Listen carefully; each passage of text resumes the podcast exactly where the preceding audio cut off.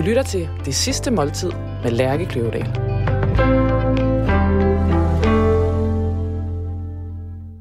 Velkommen til Det Sidste Måltid. Jeg hedder Lærke Klevedal, og jeg er journalist og medanmelder på Politiken. Hver uge inviterer jeg en gæst til at spise deres sidste måltid sammen med mig. Gæsten har valgt en forret, en hovedret og en dessert, som udgør deres drøm om det sidste måltid. Undervejs i programmet, der læser jeg en nekrolog op for min gæst, og øh, på den måde så får vi forhåbentlig i fællesskab fundet frem til gæstens eftermæle. Ugens gæst er øh, tv- og måske især radiovært Sara Bro. Hvis du har lyttet til radio de sidste tredive år, så har du ikke kunnet undgå at høre Sara Bros karakteristiske stemme. Sara Bro, hun har valgt en menu, hvor forretten er østers, hovedretten er nachos med ost, og til dessert skal vi have banoffee pie. Sara Bro, hun kan ikke lide vin.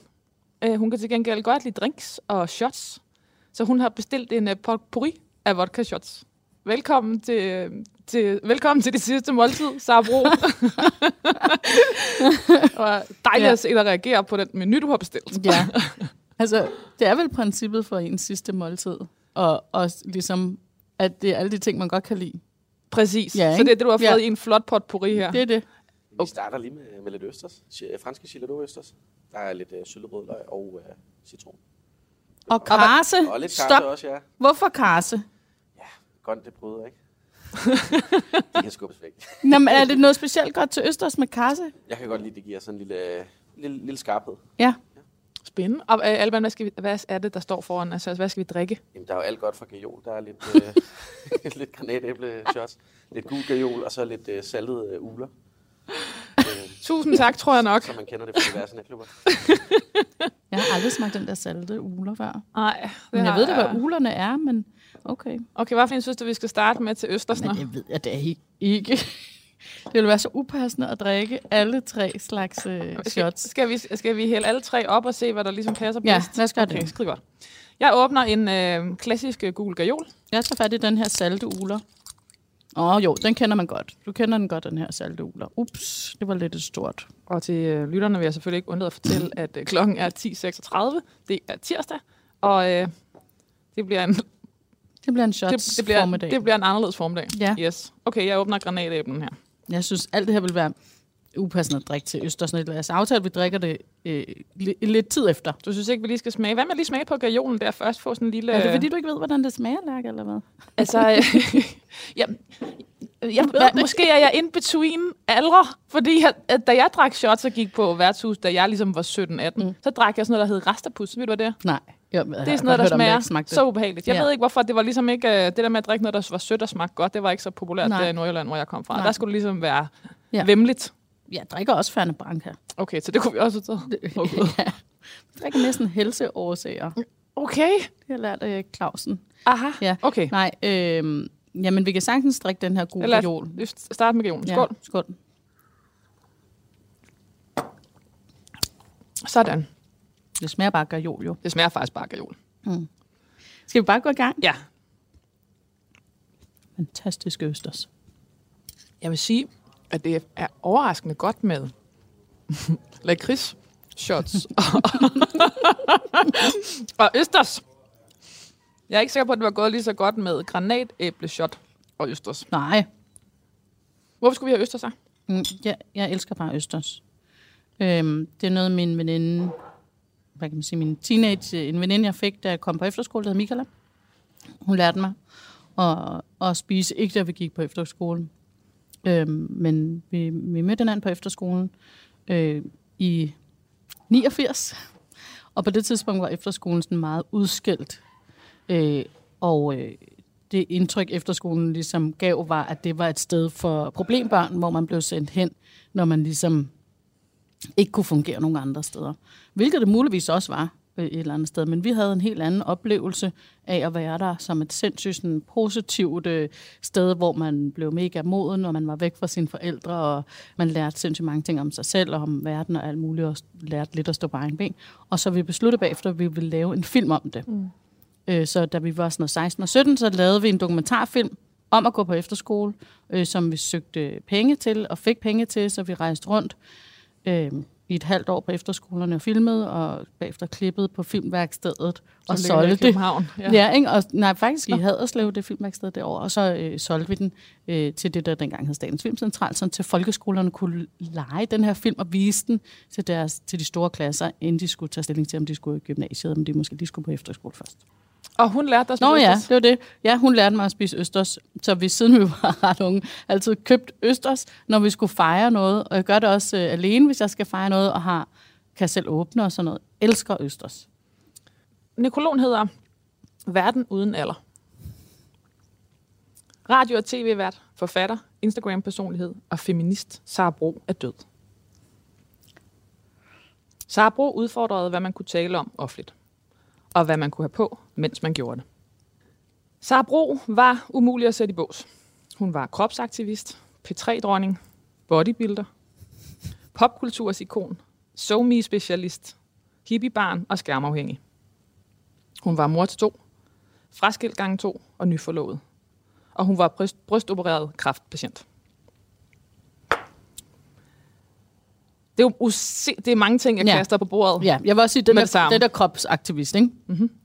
Det er jeg altså ikke. Øhm, det, er, det er jo sådan en meget sådan, en, sådan noget aftenshowet. Øh, en bås, man bliver puttet i aftenshowet, fordi man godt tør være nøgen, ikke?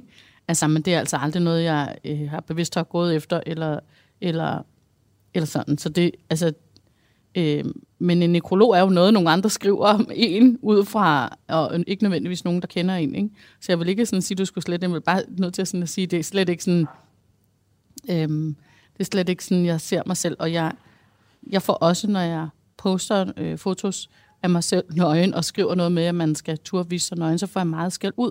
Fordi folk mener, at min krop er for flot til, at jeg kan have sådan en holdning. Okay, så det er kun øh, mindre smukke kroppe, der kan repræsentere kropsaktivisme, eller hvad er pointen bag? Ja, det er sådan en, det er sådan en snak, og det er jo klart nok, hvis man skal være sådan et firkant omkring det, så er det jo klart nok, at den øh, kropsaktivisme, eller det, som er ligesom den der body positive bevægelse, det handler jo om øh, noget, der måske, altså mere visuelt eller mere tydeligt, altså nogen, nogen, der er meget overvægtige, der siger, hey, min krop er også smuk, ikke? Øhm, og jeg er jo ikke mega overvægtig, men min krop har jo gennemgået en masse ubehagelige ting, og har en masse ar, det er måske ikke noget, man kan se så tydeligt, så derfor er der jo nogen, der reagerer på den måde og siger, hey, body positive bevægelsen er jo ikke, eller kropsaktivisme er jo ikke for dig, fordi du er bare en almindelig hvid kvinde med en forholdsvis lang krop, ikke? Jeg kan godt se, jeg kan godt se pointen, øh, at de mere sådan ekstreme, øh, de sådan mere yderpoler inden for kroppe måske har en, en vigtigere budskab. Øhm, men derfor synes jeg stadigvæk, det er sådan underligt hierarkisk system, at man skal være i gåseøjne grim eller uperfekt, eller ikke, altså være, se ud på en bestemt måde for at have et budskab. Det er jeg ikke enig i. For mit budskab er jo ikke, jeg er tyk, og derfor er jeg også flot. Mit budskab er jo, vi er nødt til at bare øh, acceptere sådan, som vi ser ud hver især, og også turde vise det for ligesom at give vores døtre lidt håb for fremtiden, ikke? Men, men når jeg skriver det, er det jo også fordi, at du udover at poste dig selv nøgen, eller delvis mm. nøgen, så øh, deler du også mange mm. andre kvinder, ja. som på en eller anden måde har et budskab ja. med deres krop. Ja. Jeg deler rigtig mange ting på min Instagram. Alt det, jeg synes er spændende og vigtigt, ikke? I dag har jeg for eksempel delt, eller i går aftes delte jeg alt det der Harvey Weinstein, ikke? For den Harvey Weinstein, det her aften før er blevet dømt for, for ja. voldtægt i ja, New York. Præcis. Ja. Voldtægt og, og seksuel overgreb. Og så blev jeg lidt fornærmet her til morgen, der nyhederne, eller D R nyheder. På deres Instagram deler en tekst, der hedder, han er dømt for seksuel overgreb. Wow, sådan en, han er også dømt for voldtægt. Og der er sådan under, det er jo sådan noget. Det hele, jeg synes jo, det er fedt, at vores tyve tyve, hele vores verden, ligesom at bevæge sig hen imod, at det er okay, at man ligesom som kvinde står op for nogle af de ting, der betyder noget for en, ikke? På alle fronter er det faktisk okay nu at sådan være lidt efter nyhederne og sige, hey, det er også voldtægt. Hvorfor nævner I ikke det? Hvad er det for en, ligesom, hvad er det for en, øh, hvad er det for en måde, der sidder en eller anden journalist og tager stilling til, at der skal ikke stå voldtægt? Det er jo det, han er dømt for. Mm. Altså, hvorfor bliver det ligesom censureret ud af D R Nyheders Instagram-profil? Er det for voldsomt for D R Nyheders læser, eller hvad ligger der til grund for det? Jeg ved det ikke. Men, Men de kampe er du i hvert fald ikke bange for at tage? Nej, nej, nej. Jeg skriver også til Ekstra Bladet, hvis de skriver noget forkert. Svarer de tilbage? Ja. Jeg poster dem også. Når de... Jeg har prøvet... Det er jo altså... Jeg tager det ikke så tungt, de der ting. Men ja, ja, når Ekstra Bladet ligesom post skrev en anden artikel om mig, som jeg ikke er med til, hvor de bare tager et eller andet fra, og skriver noget og ser et, et eller andet, uden at spørge mig, og så, så, så, så skriver jeg til dem, og så poster jeg den korrespondance, så skrev ham der journalisten til mig, han var bange for at svare, for han vidste ikke, om han endte på min Instagram, hvor jeg måtte skrive til ham, så vidt jeg husker, så spurgte du ikke mig, inden jeg inde på øh, Ekstra Bladet eller I B D K. Nå nej, det kunne han da godt se. Og det, du taler ind i her, er jo øh, helt overordnet en helt ny øh, medievirkelighed, som du herhjemme har været en af dem, der har været med til at skabe, fordi du har øh, ret tidligt taget øh, Instagram, gjort det til, til din platform. Mm. Øh, en uafhængig platform, hvor, øh, hvor små hundrede tusind følgere øh, følger med i, hvad du laver og hvad du mener hver eneste dag.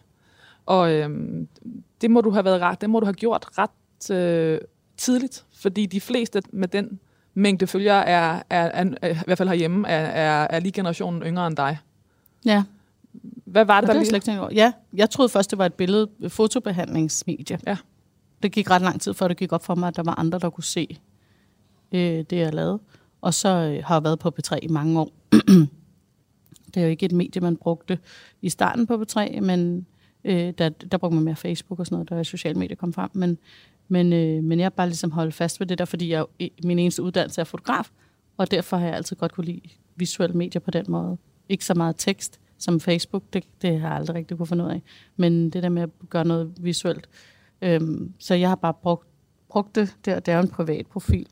Det er jo ikke sådan en profil, nogle andre styrer, det er bare en, jeg selv styrer. Ja, og lige netop, og på den måde mm. kan man jo sige, det er jo derfor, ja. formoder jeg, at Ekstra Bladet journalisten, han øh, skriver nervøst tilbage til dig, fordi ja. han... Øh, Jeg ved ikke præcis, mm. hvor mange hvad hedder det, læsere øh, Ekstra Bladet kunne have på et opslag som det der, mm. men potentielt kunne du i hvert fald have flere, end, ja. øh, end Ekstra Bladet har. Øh, og det er jo i hvert fald at puste til en, en, verdens, en medieverdensorden, som vi plejede at kende. Ja, og jeg, men der, hvor jeg er mest glad for det, det er, at jeg, det, som jeg godt kan lide, og altid kunne lide ved at være vært på P tre, det er, at man er i tæt forbindelse med lytterne via sms'en. Øh, ligesom jeg altid føler, at jeg har lavet P tre-programmer sammen med lytterne, fordi jeg altid øh, melder ind, med deres input til programmet. De lytter med, som om de sidder i studiet sammen med os, og de også påpeger, når der foregår fejl. Og så er der jo alle dem, der bare er sure over alting, men de hører jo ligesom også med. Jeg har altid lyttet meget til, til vores lytter, og følte mig sådan tæt øh, forbindelse med dem. Og, øh, og det, det har lidt den samme følelse på Instagram, at jeg er i tæt forbindelse med dem, der følger mig der, hvor vi altid kan have en eller anden dialog om noget, også om ting, der er forkert, eller hvis jeg gør noget forkert, det er ikke sådan kun mig, der siger noget, og så siger de ja, hurra. Det er ligesom faktisk en dialog, hvor man kan skrive frem og tilbage om nogle forskellige øh, ting, som er vigtige for mig og for dem, ikke? Og den her dialog, den har du faktisk haft med lytterne, siden du har været, hvad det været? Øh, ja, tyve øh, eller sådan noget, ja. Ikke? Ja. Men, Men det er kommet i takt med, at du, altså, jo, jo længere du har været på radioen, jo mere ja. er det blevet en del ja. af lytternes måde at, at, at, at være på, og, og på ja. den måde også blevet en del af din, din egen. Jeg ved, jeg synes altid på P tre, der har altid været sådan en hissig ligesom, dialog mellem øh, lytter og værter, ikke? Øhm, men, men måske er jeg egentlig det første, der bare ville godt kunne lide det, og tog det som et seriøst, altså tog, tog lytteren seriøst. Det har jeg i hvert fald altid gjort. Også dem, der bare skrev det var det værste lorteprogram. Hvad skriver du tilbage? Ja, så skriver, det kan man inden for sms'en jo, så kan man jo svare. Øh, så kan man... Ja, det der, det vil jeg ikke svare på, men hvis der var nogen, der var virkelig sådan perfid og gik efter et eller andet, øh, så, vil jeg, så vil jeg spørge til vedkommende, hvad vedkommende mente med det, ikke? Øhm. Det, var ikke, det er ikke så sjovt at høre, når du siger, man er død. Det er faktisk lidt voldsomt, end jeg forestiller mig. Er det det? Ja, det er faktisk, ja. Man bliver sådan lidt god. Ja. God. Jeg er glad for, at jeg er død, når det rigtigt sker, og nogen, der skal... Altså, det var virkelig sådan... Øh. Jeg skal være ærlig at sige, at, øh, at da jeg sad og skrev den her nekrolog i går, så, øh, så blev jeg ked af det. Og øh, det, gør jeg jo, øh, det gør jeg jo selvfølgelig, fordi jeg kender dig. Vi har arbejdet sammen øh, kort, men ret intenst øh, på Danmarks Radio. Øh, og så også, er der også, vi er jo i nogenlunde samme øh, aldersgruppe, og jeg har også prøvet at være enlig mor, og... Men, øh, men det, som jeg tror, jeg blev ked af, det var, øh, det var, at det gik op for mig, at, at du har kræft. Og det har jeg jo vidst øh, i ja. tyve år. Mm. Eller, altså, eller lige så længe. Du ved, jeg har jo været en del af en, af en almindelig sådan, læserskare, som ikke har ja. kendt dig, men som har kigget på dit liv øh, udefra. Og, øh, og i går, da jeg sad og, øh, og skrev en nekrolog, så blev jeg berørt af det, blev ked af det. Og øh, jeg blev ked af det, fordi det var dig. Øh, og så, kom jeg, så gik det også op for mig, at... Øh, at det er en sygdom, som, som, som du har skulle leve med, Og det er også en sygdom, som du har været vant til, at folk har haft et øh, forhold til, men ikke kunne forstå, formoder jeg. Ja, helt klart. Så ja, på en eller anden måde, ikke? Vi, kender, vi ved jo alle sammen, hvad kræft er. Og så ser vi, at du mm. har øh, kommet igennem det, og så er vi ligesom videre ind i hovedet, som, som, som, som dem, der kigger på derudefra. Ja. Men det er jo... Det slog mig bare, det er, jo, det er jo en sygdom, du bliver ved med at have haft. Ja, det gik også op for mig, da jeg fik det ret hurtigt efter, når man er igennem behandlingen, og man ligesom er færdig, og man jubler over, og man er igennem det frygtelige år der. Så, så går det op for en, at, øh, at det, går, det går ikke rigtig væk, fordi man ligesom på en eller anden måde har fået et andet element ind i ens hjerne, der handler om dødelighed og sygdom, og så fordi man jo ved og har set og hørt, at det, at det, det kan komme igen, ikke? Så derfor så er det jo så er, fuldstændig rigtigt, så er det jo ligesom sådan en... Så enten bruger man meget energi på at have sådan en kamp imod ikke at skulle ligge under for den sygdom, eller også så bringer man den så meget tydeligt med sig resten af livet. Jeg har valgt det første. Ja, du har meget tydeligt valgt det første. Jeg, jeg prøver at kæmpe for, at det ikke var en del af mit liv, men det, så er det jo på en eller anden måde lige så meget en del af ens liv. Ja, og på den måde er den ikke til at komme udenom. Nej, det er det. Og det går op for en på en eller anden måde. Men jeg synes, at jeg... jeg synes, altså... Jeg synes, at jeg har brugt måske fem år eller sådan noget på at kæmpe meget voldsomt imod det. Også sådan bare for mig selv med min identitet. Ikke at være patient, og for andre virkelig sådan tydeligt at vise, hey, jeg har ikke kræftpatient. Øhm, så synes jeg egentlig, at jeg godt kunne ligge det et sted, hvor det egentlig kun var de årlige kontroller, og den uge op til der, at det fyldte noget. Men selvfølgelig er hele mit liv forandret. Det er alle, der får kræft, for at forandre deres liv på en eller anden måde, ikke? Øhm, og det gjorde forandret nogle... positive ting også på den måde, jeg begyndte at leve sundere i et eller andet omfang. Ikke? I et eller andet omfang.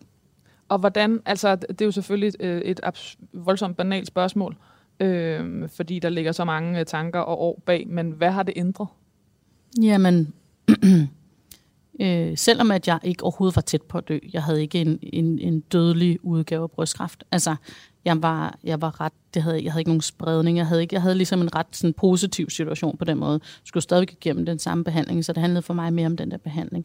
Men der, hvor det forandrede, det var jo, at jeg øh, på, øh, begyndte at tage stilling til mit liv. Hvad er det? Hvad er det? Fordi det jo alligevel sådan, lige svævede forbi, som sådan en kold skygge, der lige åndede mig i nakken.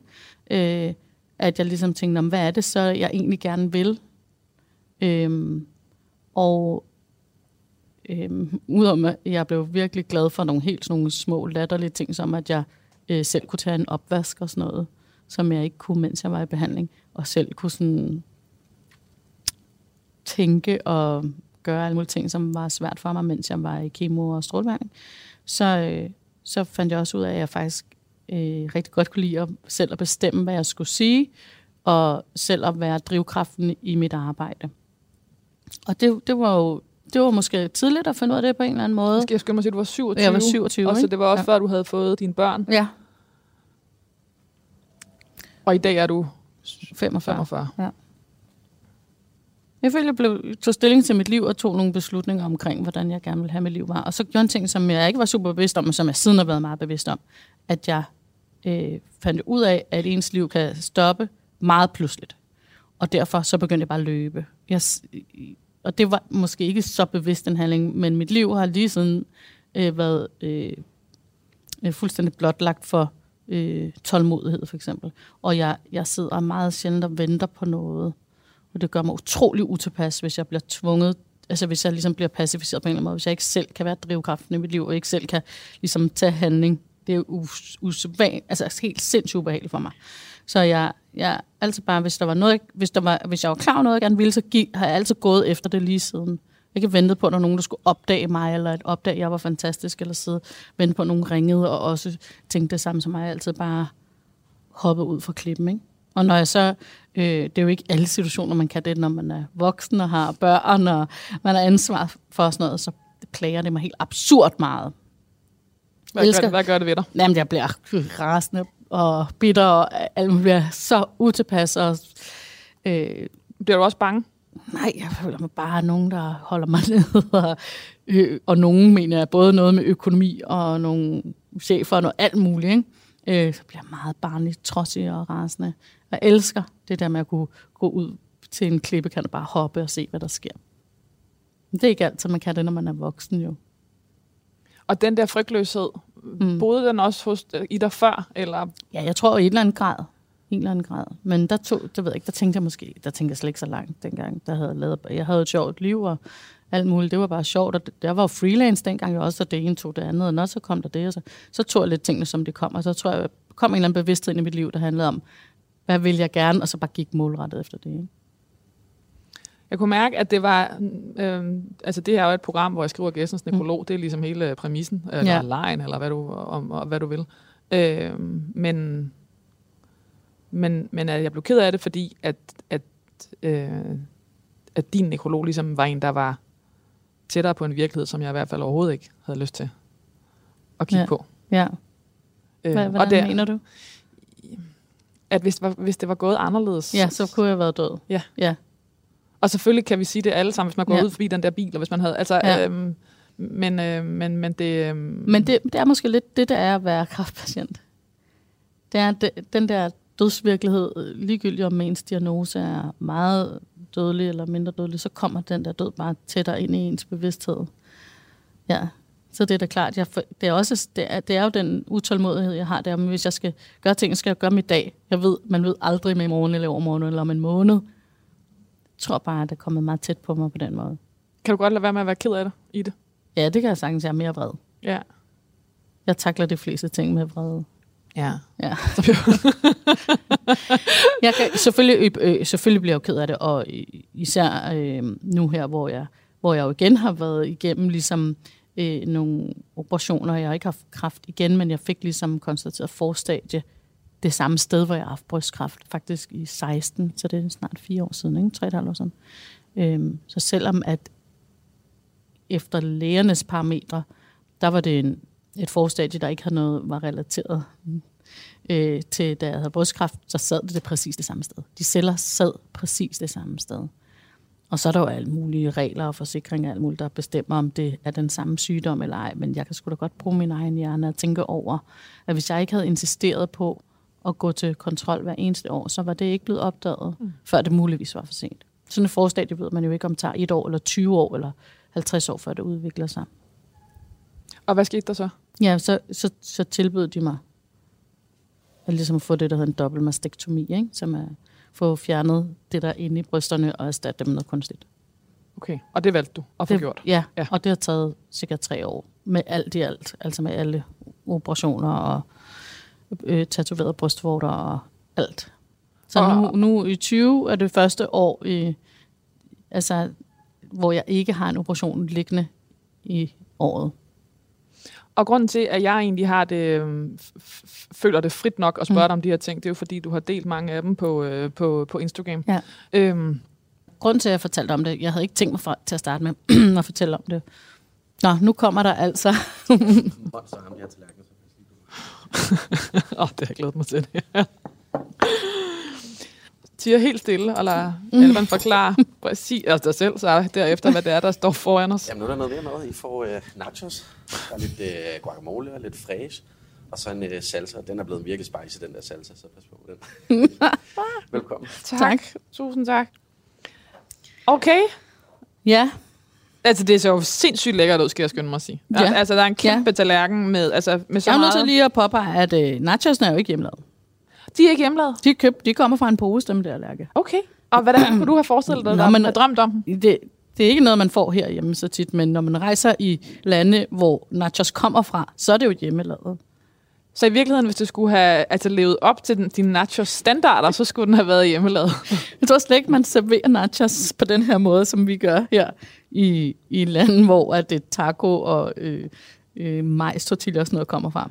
Men, øh, men når man får sådan en skål med guacamole og sådan nogle øh, tortilla-chips der, så er det jo hjemmelavet.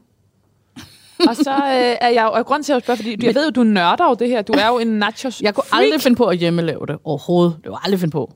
Det her det er helt og helt ikke engang salsaen. Jeg kunne finde på at lave en guacamole nogle gange. Det synes jeg jo. For mig er det her sådan luksus. Altså, hvordan ville du ellers lave guacamole, hvis du ikke skulle lave den? Jeg laver bare ikke guacamole. Nå, okay. Du, jeg tro, troede, du brugte de der pulver, man putter i. Nå, det havde ah, det nej. Noget... Eller, det, også, det ville også være vildt. Ja. Men der er, for, der, der er kærlighed i den der salsa der, det er jeg også imponeret ja. over. Og så helt vildt meget ost. Helt sindssygt meget ost. Og det er det vigtigste. Det er grund til at spise nachos. Det er, fordi jeg elsker smeltet ost. Alt med smeltet ost, det kan jeg lide. Og nachos, det er primært smeltet ost. Også her? Ja. Okay, og hvad skal den ellers ligesom kunne? Så skal der være, altså, jeg, jeg ved, du der har skal nogle... være jalapenos på, og det her det er lavet på en rigtig måde, hvor jalapenosene ligger nede under den smeltede ost, hvilket også er vigtigt. Åh, oh, den er god, den der salsa. Wow. Ej, det smager jo vanvittigt godt. Osten er også god. Og den er stærk, det er rigtigt. Ja, den er meget stærk. Hvad havde det betydet for dig i første omgang at få lov til at eller bevare eller beholde dine ja. bryster? Ja. Jamen, det var jeg jo glad for, at jeg var syvogtyve. Men, men, jeg, men det var jo ikke klar over. Men dengang sagde det til mig, vi laver brystbevarende operationer, fordi at øh, undersøgelser viser, at hvis man fjerner kvinders bryst eller begge bryster, så øh, de sagde det omvendt. Jeg fik at vide, at efter de var begyndt at lave brystbevarende operationer og ikke fjerne øh, kvinders bryster øh, ved brystkræftoperationer, så øh, faldt dødeligheden. Så de har lavet nogle undersøgelser, der viste, at det er rigtig hårdt psykisk øh, for kvinder at miste deres bryster eller få dem fjernet, ikke? Og det er derfor havde en højere dødelighed, før man begyndte at lave brystbevarende operationer. Så her, da jeg fik konstateret forstadie, og de så, der var jeg jo klar over det, da de så tilbød mig den operation. Jeg tænkte ikke videre over det, øh, men det var vanvittigt hårdt psykisk i forhold til, hvad det havde været første gang. Og jeg var sygemeldt to gange fire måneder, mener jeg, i løbet af de der tre år der. Øh, og det har været virkelig hårdt psykisk. Øhm, bodybuilder er jo et, også et af de ord, som, øh, som, ja. som står, som, som, som, som jeg har læst op. Øhm, og jeg ved ikke, om det er det rigtige ord, Nej, om det er det rigtige det billede, man får. Man kan også skrive toptrænet eller ja. træningsnørd. Eller, ja. men, men, men det centrale er i hvert fald, at, at, at det har været en stor del af din, øh, det er en stor del af din identitet og en stor del af din, måske i virkeligheden også behandling, øh, ja. eller hvad? Jo, jo, præcis. Ja. Jeg var startet, det er jo ikke, jeg er jo ikke bodybuilder, men jeg ville ønske, at jeg var det. Ej. Øhm. Jamen, jeg, jeg tænkte, fordi så kommer jeg til at smage på ordet. Vægtløfter. Vægtløfter, ja. ja. Men der er jo også noget med, at man bygger sin krop, og det har du ja. gjort. Du har jo ombygget din krop. Du, ja, der er måske nogle bodybuilder, der bliver sure, oh, ja. hvis du okay. skriver bodybuilder, men det, ja. det, det, det er jeg sådan set ja. ligeglad med. Det er jo rigtigt nok. Altså det, inden jeg fik konstateret det forstadie, hvor jeg startede med min veninde, anbefalede mig at træne vægtløftning. Fordi? Hvorfor? Fordi hun synes, det var fedt, og hun troede, det var noget for mig. Og så... Altså, og hvad snakker vi om? Prøv lige at beskrive vægtløftning. Jamen, det øh... Altså, for dig?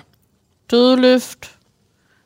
Øh, altså, det er med tung vægt. Det er ligesom træningsøvelser med meget tung kilobelastning på. Altså, det er kun tung vægtløftning. Øh, Bulgarian split squats, deadlift, øh, back squats, front squats, øh, sådan noget. Og den der styrke, jeg har, er mega nice. Altså, jeg bliver bedre til alting, føler jeg, fordi jeg er stærk. Altså, fysisk stærk. Jeg, kan, jeg blev kattedronning i år og smadrede den der fucking tynde ned i et hug, ikke? Altså, ikke børnenes dog. Ikke børnenes. Voksentynde. Ikke børnenes. Det kunne jeg aldrig finde på. Men altså, jeg kan, jeg kan løfte tunge ting, og jeg, altså, jeg er fysisk stærk. Jeg kan, når, hvis jeg går ud med min kæreste, og vi er nede på sådan et sted, hvor man spiller pool, hvor der er sådan en, man skal hamre til med en knytnæve, ikke? For at få point, så får jeg høje point. Og det er jo ligegyldigt, men jeg er fucking stærk, og det føles mega rart, jeg er bedre til alting, føler jeg, fordi jeg er det. Så jeg kan kun reklamere for, at man bodybuilder. Hvis man skal researche på Sara Bro, skal man ikke bruge Google. Man skal bruge sociale medier. På Instagram havde hun en enorm følgerskare, der loyalt fulgte hendes liv. Fra nye negle til kræftoperationer. Fra nachos craving og P M S til politiske budskaber og klimaaktivisme. På Instagram beskrev hun sig selv som offentlig person, enlig mor til to, dødløft, P R, det står for personlig rekord, eller personal record, firs kilo, forelsket i Lasse. Sådan ser det ud ud til.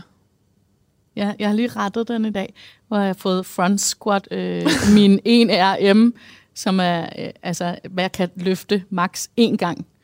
Øh, Øh, og det er tres kilo, som jeg løftede i går i en front squat. Sådan, så der er, der er en opdatering. Ja. Modtaget. Og jeg har fået kompliment for at kunne det, for det er meget at kunne løfte. Men hende, jeg stod sammen med ned til CrossFit, hun var mindre end mig, og hun kunne løfte firs kilo. Okay. Så der er noget vej nu, før jeg er rigtig stærk, men ja, det er meget. Men firs kilo dødløft. Som dødløft ja. Er ret meget. Ja, men det er også kun én gang, ikke? Det er ikke sådan noget, jeg kan stå og løfte. Sådan noget ti gange tredive. Af få blev hun kaldt arrogant, en diva, selvoptaget og stejl. Af flere blev hun kaldt loyal, ordentlig i sine relationer, stolt, anti-autoritær, hudløst ærlig, professionel, radiomor, kontroversiel og helt aldeles sin egen. Ja, den der arrogant, den har, den har jeg hørt mange gange. Hvad handler det om? At jeg er genert. Er du genert? Ja. Øh, jeg opfatter bestemt ikke mig selv som arrogant, fordi jeg forstår arrogant som en person, der ligesom ser ned på andre af, af alle mulige ydre omstændigheder. Det gør jeg bestemt ikke. Det ved jeg ikke gør, for det er jeg ikke opdraget til. Det gør, det gør jeg simpelthen ikke. Øhm, jeg er mega genert.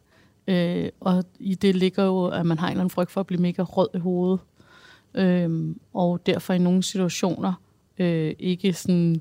Altså, sådan ikke kigger folk i øjnene, og øh, øh, ikke er den der første, der går hen og siger hej til fremmede mennesker og sådan noget. Øhm. Som man jo måske ellers kunne forvente, når du sidder med, øh, jeg ved ikke hvor mange, hundrede tusind lyttere på P tre, øh, ja, ja. Har, og i det hele taget ja, ja. Er en offentlig person. Jeg bliver også genert ja. Nogle gange, når jeg skal stille mig op på en scene, og har været på Grøn Koncert i mange år. Der blev også sådan, virkelig sådan påvirket af, at der var mange mennesker, der kunne blive rigtig generet over det, hvilket er totalt upraktisk. Ikke? Øhm, men, men ja, så det, det kommer simpelthen af det. Og så er jeg fra København og taler meget københavnsk, og det er der også nogen, der opfatter som en sådan vanvittig arrogance. Har jeg fået at vide, ikke? Mm. Øhm. Okay, Sara. Ja. Nu, skal vi, nu, nu går vi tilbage. Ja. Sara Freja Bro blev født i København i nitten fireoghalvfjerds. Hendes mor, Susanne Bro, læste til socialrådgiver på R U C, og hendes far, den ikoniske underviser på Filmskolens dokumentarlinje, Arne Bro, var dengang lige kommet ind på Filmskolens instruktørlinje. Forældrene var kun enogtyve år, da de fik Sara, og, senere, og blev senere skilt. De flyttede ind i det legendariske kollektiv et hundrede og otte på Stor Kongensgade. Da Sara Bro var barn, boede forældrene på hver deres etage, og, og, og Sara kunne tidligt bestemme, hvor hun ville være. Det første ord, hun lærte at sige i kollektivet, var mave. Det var også inden, men det er lige meget. Jeg nødte det første ord, jeg kunne sige, det var mave. Og hente den lille røde og slå op på et side på et billede af mave til sang. Sige mave, som min far lærte mig. På et tidspunkt her som voksen fandt jeg den lille mm. røde. Jeg begyndte at læse de der citater, fik nærmest nogle helt skøre flashback. Jeg tror, min far sidder og læste op for mig. Og fordi det var bare det, var bare det, der var fremtiden, og det rigtige, det var bare mave til sang og kollektiver. Hvordan trives du i det der kollektivliv? Jamen, det, som barn var det jo fantastisk, for der var så mange børn. Øhm, andre børn at lege med hele tiden, det var super dejligt. Men øh, det siger vel et eller andet, at det, så, jeg havde fået en børneopsparing, som jeg fik udbetalt, da jeg var enogtyve. Og det første, jeg gjorde, det var at købe en toværelses ejerlejlighed, hvor jeg skulle bo. I en opgang var jeg ikke kendt nogen, og jeg skulle bare bo helt alene. Og jeg elskede, at jeg kendte ikke et øje i den der opgang, og jeg elskede bare at kunne gå ind, lukke min dør, og så kunne jeg bare lade være med at tage telefonen, så var der ingen, der kunne få fat i mig. Jeg behøvede ikke lave nogen aftaler, jeg kunne bare være fuldstændig alene. Og det siger jo selvfølgelig noget. Sara Bro var i høj grad sin øh, fars datter, og han besluttede, at hun skulle opdrage som dreng, og skulle lære at klatre i træer, bruge en lommekniv og ikke bruge tiden på at lære at gøre rent. Mm. Er det rigtigt? Ja. Jeg ved ikke, om, om han tænkte, at jeg skulle opdrage som en dreng, men det er måske den tolkning, jeg har lavet på et eller andet tidspunkt, og nu tænker jeg egentlig, at det måske ikke noget med at være en dreng at gøre i de her tider, så tænker jeg, at det behøver man ikke at sige det som en dreng. Men ja, han har, ja jeg kan lave elektronik, altså jeg kan lave el derhjemme i min lejlighed, jeg kan bruge boremaskiner. Øhm, altså jeg har aldrig lært at gøre rent. Og på et tidspunkt spurgte min mor, hvorfor er det, at jeg ikke har lært at gøre rent? Og så det sagde din far, jeg ikke måtte lære dig. Og så spurgte jeg min far, hvorfor? Altså, hvad? Øhm, og så sagde, nå, men jeg synes ikke, jeg er helt klart sådan her. Jeg har det på skrift også. Jeg vil ikke have, at du skulle lære at gøre rent, fordi jeg synes, jeg synes, du skulle bruge din tid på at være kreativ og ikke på at gøre rent. Og jeg synes ikke, du skulle gøre rent for nogen mand. Sara Bro blev erklæret uegnet til gymnasiet. Og valgte i stedet for at tage på efterskole på Fyn, hvor hun lavede film Epilog sammen med veninden, øh, den senere prisbelønnede dokumentarist Michaela Krog, som de solgte til Statens Filmcentral. Hvorfor, hvorfor blev du erklæret uegnet? Jeg er ikke særlig akademisk anlagt. Jeg, var, jeg kunne jo rigtig godt elske at gå i skole. Elsker, jeg gik bare helt af min folkeskole, den lokale. Elsker det. Øhm, jeg havde lidt nogle udfordringer i matematik, så havde min mor en kæreste, der var hjernedød god til matematik. Så tog han et halvt år, hvor han... Øh, sad i hvert fald en dag om ugen og lavede matematiklektier med mig og gjorde, jeg blev mega god til matematik. Fik øh, elleve både i, i niende klasse øh, og i tiende sådan noget mundmatematik og sådan noget. Jeg elsker det, og blev mega god til at spille backgammon, og han tog mig med ud og spillede sådan noget øh, konkurrencebackgammon, der var sådan noget tretten eller et eller andet, ikke? Men jeg er ikke sådan hurtig, jeg er ikke en hurtig læser, jeg er ikke hurtig til at skrive, jeg er ikke sådan, jeg er ikke sådan akademisk anlagt. Det føler jeg i hvert fald ikke, jeg er. Det er ikke den bedste måde for mig at få viden på. Øhm, jeg gik jo efter, jeg på efterskole startede jeg jo gymnasiet, og gik der i tre måneder. Det var sjovt nok, og jeg gik matematisk og sådan noget, men jeg, men jeg havde ikke noget mål med det jo. Jeg havde ikke en eller anden øh, uddannelse, jeg gerne ville videre og tage. Øh, som tyve-årig blev hun inviteret til et ungdomsprogram, øh, som førte til, at hun blev tilbudt et job på P tre's børneradio. Hun lavede kontroversiel radio for de mindste på børneradio på P tre, og var med til at starte tv-kanalen T V to Solo. Hun lappede i turevne forhold sammen som vært i tv-programmet Hjerteflimmer på D R et, og havde en af landets største brevkasser i radioprogrammet Formiddagen med Sara og Adam, hvor ingen spørgsmål var for små, store eller dumme. Jeg har prøvet den sidste gang. Hold da. Er det, en, altså, det er jo en helt afsindig stor kage. Og Lærke, I skal spise det hele. Jamen, så er der dessert. Oh, mm. Der er banoffee-pie, eller hvordan man udtaler det. Jeg siger banoffee-pie. Banoffee, jamen så lad os kalde den det. Der er også toffee. Du kendte, du kendte den ikke? Jeg har, jeg har hørt om den før, men jeg har ikke selv lavet den. Okay, hvad sagde du til det? Er det overhovedet en kage? Det er fuldstændig lækkert, det her. Jamen, en kage, det er jo ikke noget, der... Det er jo en tærte, en pie-tærte, er det nok. Det mere. Hele er koldt, ikke? Det er bare lagt sammen. Jo, altså en uh, kold kiksebund, og så uh, toffee, flødeskum og chokolade. Det det. Og bananer. Og bananer, og bananer ja. Som ligger i navnet. Velkommen. Tusind tak. Okay, hvorfor skal vi have banoffee? Pie? Hvorfor? Fordi det er en pervers kage. Det er fordi, jeg kan ikke bage. Jeg kan ikke bage kager. Jeg kan til nød bage sådan nogle øh, øh, Klaus Meyers fødselsdagsboller. Der er sygt meget smør i. Jeg, jeg kan ikke. Jeg, jeg, jeg har heller ikke nogen interesse i det. Jeg, bag, jeg bager ikke. Og mine børn er sådan nogle, hvorfor bager du ikke hjemmebagte boller hver morgen? Og jeg er bare sådan, det, det ved jeg ikke, det må ikke få nogen andre til at gøre, eller gøre det selv. Øhm, så det der, det er den perfekte kage, hvis jeg skal lave en kage. Fordi man skal lave flødeskum. That's it, så skal man skal have nogle bananer ud og købe noget færdig karamel og putte i. Hvorfor er det sjovt, og hvorfor er det sjovere at lave øh, programmer til, til flere end til færre? Det er jo fordi, at du på en eller anden måde er med til at... Øh, du er med til mange folks...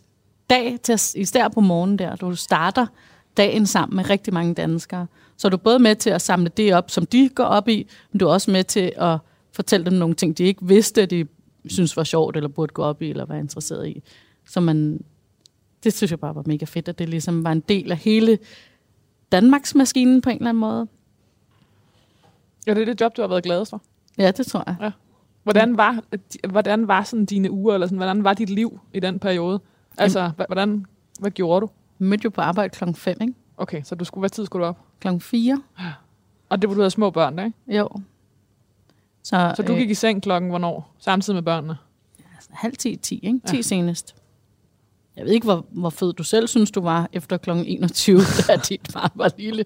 Altså, det hang jo meget godt sammen. Så blev jeg skilt, så var det jo selvfølgelig et problem i de uger, hvor jeg var alene med børnene. Der havde en babysitter, der kom kvart i fem om morgenen. Ikke? Så når jeg kørte på arbejde, så kom der en babysitter, lige tog en skraber, og så fulgte børnene i skole. Og det var der også rigtig mange, der ligesom synes var virkelig underligt. Mm, at, og som forhold, fortalte dig, de synes var... Ja, at, om jeg ikke ville komme til at fortryde, at jeg ikke fulgte mine børn i skole, og om børnene ikke ville være gladere, hvis jeg fandt mig et andet arbejde og sådan noget. Jeg blev så vred over det. Altså, hvis jeg havde været mand, var der aldrig nogen, der ville have sagt det. Øhm, men jeg, men det, det havde jeg slet ikke lyst til. Og det fungerede fint med den der babysitter. Sara Bro var syvogtyve år, nyforelsket og vært på P tre, hvor hun for flere generationer af danskere blev indbegrebet måske i selve lyden af kanalen, da hun fik konstateret brystkræft. Hun fik fjernet en knude i brystet og gennemgik et forløb med kemoterapi og strålebehandlinger på syv måneder. Forløbet fortalte hun om i bogen Sara Bros dagbog, som hun lavede med Michaela Krog. I bogen beskrev hun detaljeret og nøgent, hvordan det er for brystkræft i en alder, hvor de fleste føler sig udødelige. Trådigheden blev hendes drivkraft, og hun ville dele de oplysninger, som hun selv havde savnet at få at vide i det voldsomme sygdomsforløb. Øh, hele ideen med bogen startede hvordan? Jamen det var jo, fordi der var jo ikke, der, øh, hvad kan man sige, kræft var noget gamle mennesker fik, og jeg, jeg havde enormt svært ved at finde noget at spejle mig i. Øhm, og ja, så fik jeg lyst til at fortælle det, som der ikke står i en pjæse, du ved. Det var også enormt upersonligt, det der ligesom handlede om, om at være kræftpatient. Det var mere noget med sådan her, så kræftceller ud og sådan noget. Jeg var sådan lidt, jeg giver da ikke en fuck, jeg vil vide, hvordan jeg har det, når jeg er skaldet, og hvad, hvordan jeg har det i min krop. Og der var jo alle mulige ting, som sygeplejerskerne sådan lidt i smusen fortalte sådan noget. Lad være med at spise kød. Du får det mega dårligt, hvis du spiser kød med et stykke kemo, men det var ikke noget, der ligesom nogen tog alvorligt eller sådan. Så det var helt hundrede procent det. Jeg ville lave noget med de informationer, som jeg selv savnede, da jeg blev syg. Altså det her, det var jo sådan før sociale medier, ikke? Jo, præcis. Så på den måde var der jo stadig øh, informationen om, øh, hvordan du havde det. Det var mm. jo sådan noget, der kom i... På, på Ekstra Bladet. På Ekstra Bladet, ja. Og, ja. Og igen sådan tilbage til den der medievirkelighed, som der var nogle andre, der styrede. Ja. Øh, jeg kan huske, at der er et meget øh, barskt billede i bogen, hvor du øh, øh, ligger i din seng sammen med din øh, daværende kæreste, hvor du er skældet. Ja. Øh, som, er, som virkelig er et voldsomt billede. Ja. Også fordi dine øjne er jo simpelthen fylder over hele ansigtet, ja. Og det, det, det er sådan, øh, det er rørende. Og du ser bange ud. Og det billede var, kom ligesom på Ekstra Bladets forside, tror ja. jeg. Havde du set alt det der komme? Nej, det skulle være... overhovedet ikke. Og det var det også, fordi det handlede om bryster. Ja. Fordi de lavede jo nogle overskrifter, der hed... Hvad skrev de? Radiovært eller tv-vært. Syg og brystkræft. Altså, det var jo ikke mit navn. Jeg var jo ikke en særlig stor mm. stjerne. Og, altså, så det var hundrede procent sikkert noget. Det er noget med bryster. Og jeg ville jo gerne lave den der bog ærligt. Jeg, jeg tog en beslutning om, da jeg gik i gang med at lave bogen, at den bog skulle være helt fuldstændig ærlig. Ellers så var der ikke nogen, der ville få noget ud af at læse den. Og den er virkelig ærlig. Den handler også om, at man øh, øh, har sværere ved at have sex og mindre lyst til sex, og du ja. kaster op, og du... Altså alt det der også er, er, er ja. den... den meget sådan håndgribelig, grimme, lugtende ja. del af at være syg. Præcis. Det tog en beslutning om. Der var ikke nogen mening med at lave den der bog, hvis jeg skulle fremstille en eller anden glansbillede af, at jeg havde brystkræft. Så derfor var jeg bare sådan, det er sådan, det skal være. Det er selvfølgelig ikke det samme, mm. men alligevel kan jeg ikke lade mig tænke på det der med, at Ekstra Bladet øh, øh, tager et billede fra din øh, Sara Bros dagbog. Altså, mm. der er noget med det der med, at når de, sådan, de, de store institutioner overtager dig. Ja, det er helt klart noget med det. Jeg har jo ikke prøvet det mange gange, og dengang var det første gang med min bog, og de lavede en forside. Det var første gang, jeg var på forsiden af Ekstra Bladet. Men så fandt jeg ud af, at det går jo, det er jo glemt dagen efter, for så er der en ny person på forsiden. Så sidenhen har jeg jo været lidt nervøs for de der ting på grund af mine børn, fordi de går i folkeskole. Jeg ved godt, hvordan det er øh, med folkeskolen, hvis, hvis, jeg, hvis jeg var på forsiden med bare bryster, mens mine børn gik i folkeskolen. Så ville det være en rimelig irriterende uge, måske år for dem. Så det har jeg været meget sådan påpasselig med, og meget prøvet at forsøge at opfordre sidenhen. Altså her, øhm, når jeg alligevel har været ude og sige, hvad det er, jeg har været igennem med operationer, øhm, så, øh, så har jeg prøvet at opfordre Ekstra Bladet og andre øh, medier til ligesom at tage hensyn til mine børn. Har de, øh... så, ja, det har de respekteret, synes jeg, og det lykkes med de planer, jeg har lavet sådan noget med. Det er sådan noget med at melde sådan noget ting ud på en fredag aften efter klokken otte. Altså at du var syg? Ja, ja, hvor forsideredaktøren på Ekstra Bladet, hvor jeg vidste, at forsideredaktøren var gået hjem. Og det, du snakker om her, det, det var da du ligesom på Instagram ja. skrev, at du var, var, havde fået forstadier. Ja, og var blevet øh, opereret, ikke? Ja. Og det var derfor, jeg ikke var på arbejde. Ja. Og så lavede du en helt kalkuleret... Ja, øh, udmelding. Ja, hvor du vidste, at den pågældende forsideredaktør på Ekstra Bladet var gået Jamen, hjem. Jamen, det var ja, redaktøren. Ja. ja, og der var Billedbladets gala, hvad hedder det, den der store Billedbladets pris, ikke? Så alle medier var der. Og fokuseret på det, der var X-faktor. Nej, der var Vild med Dans. Og klokken var efter otte. Og så krydsede jeg fingre for, at det ligesom så var drevet over fra I B D K, og de ikke gad at lave en fysisk forside. Og det gjorde de heller ikke. Så skrev de nogle ting på I B D K, og så øh, havde en veninde, der skrev til dem med nogle rettelser, og var sådan lidt, det passer ikke det. Altså, som bare fysisk skrev, det skal lige slet. Så de lavede det om sådan fire-fem gange i løbet af aftenen. Og så, da mine børn skulle i skole mandag morgen, så var det overstået. Så de lagde ikke mærke til noget som helst. De aner ikke, at der har været sådan en weekend med alle mulige skriverier. Fordi de jo selvfølgelig kører det op og skriver sådan noget. Så brug syg og kræft igen, måske. Det, det er ikke. Mm. Det er et forstadie, det er ikke kræft. Du ved, mm. altså en masse ting, som kunne være sindssygt voldsomme for mine børn at læse, og som jo er løgn. Øhm, men det rettede det. Det rettede de sig efter. Var du bange for at dø? Nej. Det var ikke en del af din oplevelse, at du skulle dø, eller hvad? Ikke sådan en ting, jeg sad og tænkte, at nej, men jeg har jo været det på en eller anden grundlæggende måde, fordi at jeg fik et helt andet øh, appetit eller forhold til mit liv, ikke? Så Og det tænker jeg jo, kommer af en dødsangst. Men det var ikke sådan, jeg sad og tænkte, åh oh, nej, fuck, hvad gør jeg, jeg skal dø. Det tænker jeg slet ikke på. Var der andre, der ligesom... Altså jeg tænker, det må også, man, man må få en, en, spe, en speciel relation til sine forældre, når man lige pludselig står den, der er... Ja, de havde barnet. Det meget svært, ikke? Ja. Og derfor havde jeg dem heller ikke særlig meget med ind i alt det der. Jeg kunne slet ikke holde ud. Jeg synes, det var en kæmpe belastning, at jeg kunne mærke, at, de, at det var svært for dem. I det hele taget synes jeg, det var, det var også en del af at være patient, og det var svært ligesom at skulle holde for, forholde mig til alle andres ligesom spejlinger af, af mig. Og, altså, folk reflekterer det over på dem selv, hvordan de ville have det med at tabe på, hvordan de ville have det, hvor meget de ville frygte døden og alt sådan noget. Det synes jeg var enormt svært. Så jeg bad også mine veninder om at fortælle det. Jeg, kunne ikke, jeg havde ikke noget ud af sådan selv at sidde og fortælle folk, at jeg var syg, så jeg må hellere sige det videre, hvad jeg gider. Jeg ikke havde de der samtaler med folk. Så bliver jeg så forskrækket, så bliver de kede af det, og så bliver de bange for, at jeg skal dø, og jeg, sådan, jeg kan ikke bære alle andres ligesom, reaktioner på det her. Og jo, det må det, det, det. Ja. Jeg tænkte jo ikke over, det var jo, det var jo alle andre, der så mig hele tiden som patient. Jeg så jo ikke fysisk på mig selv hele tiden, så jeg kunne jo godt glemme det i perioder, at jeg ikke havde noget hår. Mm. Men det er jo svært at glemme, når man hele tiden sidder over for en person, der er skaldet, ikke? Man hele tiden bliver ved med at tage den der på ryg af, hvor din krasser er heldes der. Du var ellers meget øh, entusiastisk eller ambitiøs med de parrykker. Ja, jamen, det gik jo op for mig, de der parrykker. Det lignede parryk. Der var ikke nogen... Jeg kunne aldrig komme til at ligne mig selv alligevel, så jeg kunne lige så godt ligesom bare... så jeg fik lov ud det af byen og låne sådan noget tretten parrykker eller et eller andet, så skiftede det ligesom tøj, ikke?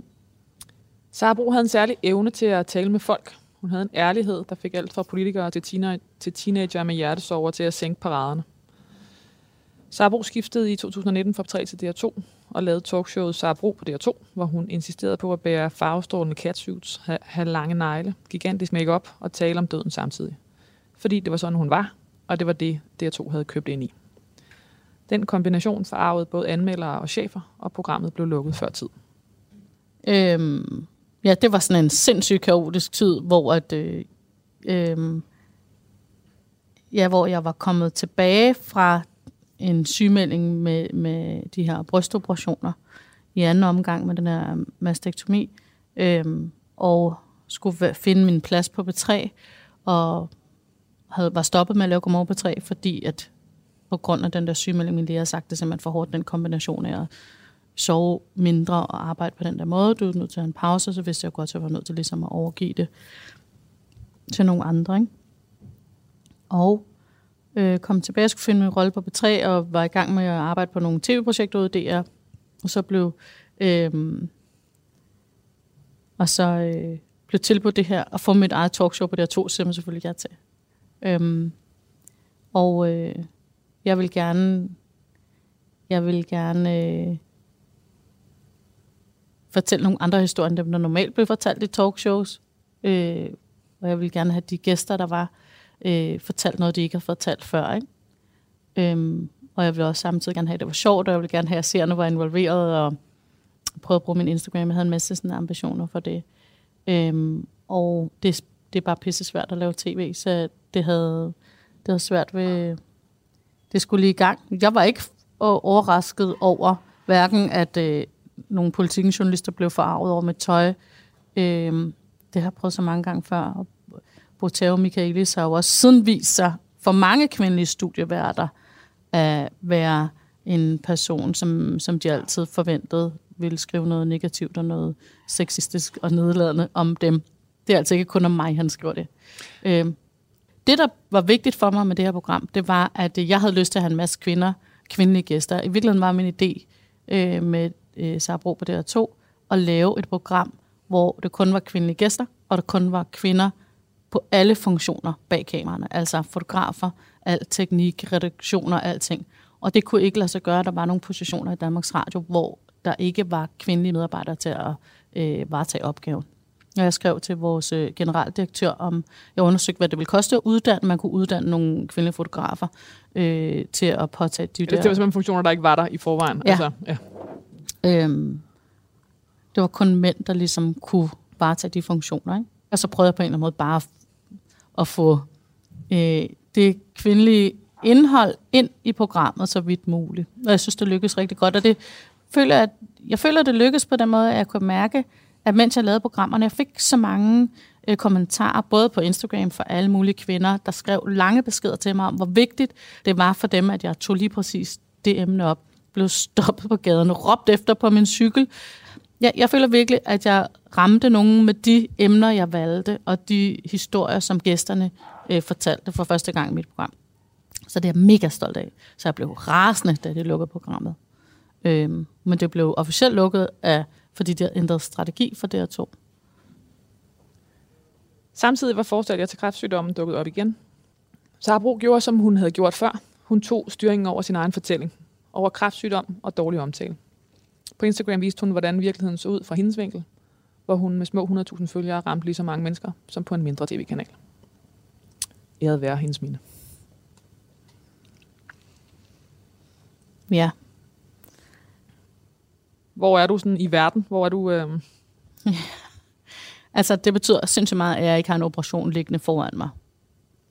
Det er også svært at forklare. Det virker så forkælet at sige, at det er mega stressende, men det er sindssygt ubehageligt, at man hele tiden skal derind. Hvad synes du, der er forkælet den? Jeg dør jo ikke af ikke at have nogen bryster, i princippet. Men man ved åbenbart, at det er livsbevarende eller livsforlængende, at man ligesom har bryster, også selvom det er kunstige. Det er en identitetsting. Ja, jeg ved ikke rigtig, hvad det når frem til de der undersøgelser, hvad der egentlig er den egentlige grund til det. Jeg tror, der stadig er en forholdsvis stor sådan undren over, at det har så stor en psykisk betydning. Fordi brysterne jo, især for mig og for mange andre kvinder, øh, som har fået børn og som er ældre end fyrre, jo ikke har nogen, brysterne har jo ikke nogen funktion vel, på det tidspunkt. Men, øh, men ja, så jeg føler, at jeg er Altså, jeg føler, at jeg psykisk er, har det bedre, end jeg har haft det de sidste mange år. Ikke? Hvis, øh, hvis det her var lidt efter male, og det ja. er det heldigvis ikke, hvad, vil, hvad mangler vi? Jamen, jeg, altså, jeg har seriøst aldrig, som sagt, aldrig haft en dødsangst, der var så tæt på mig, at jeg har tænkt over sådan noget her med en nekrolog. Det blev max til, hvad for et foto putter de i avisen på en dårlig dag, ikke? Så sad og kiggede, det bliver nok det der, ja det der. Jeg vil foretrække, at det var det der. Men altså, det har været det tætteste på, ikke? Jeg har heller ikke planlagt min egen begravelse, øh, eller øh, noget som helst. Øh, Fordi du simpelthen har... Jeg tror måske lidt overtåsk også med det, du ved, ikke? Ja. Hvis man sidder og går for meget ind i den der død der, så, så, så, så er det ligesom, om man ønsker, den kommer-agtigt. Og det har jeg jo ikke ønsket på noget tidspunkt. Og det er jo nok det, jeg sådan med hele, i hele mit liv jo gør. Hvis der kommer en eller anden modstand, så, så, så kæmper jeg tilbage. Jeg forsvarer mig, og jeg slår igen. Og du, og du lader det ikke kryve ind på dig? Øhm, jo, men det gør man jo også ved at fortælle, at man forsvarer sig og bruger vrede og sådan noget. Så, så fylder det jo også stadigvæk mm. rigtig meget. Men jo ikke på den måde, så jeg sidder sådan og søber rundt i, og så skal der være de her liljer på min, altså overhovedet. Og hvad, hvad skulle der så på din gravsten? Det spørger alle mine gæster om. Jamen, det er ingen enelse.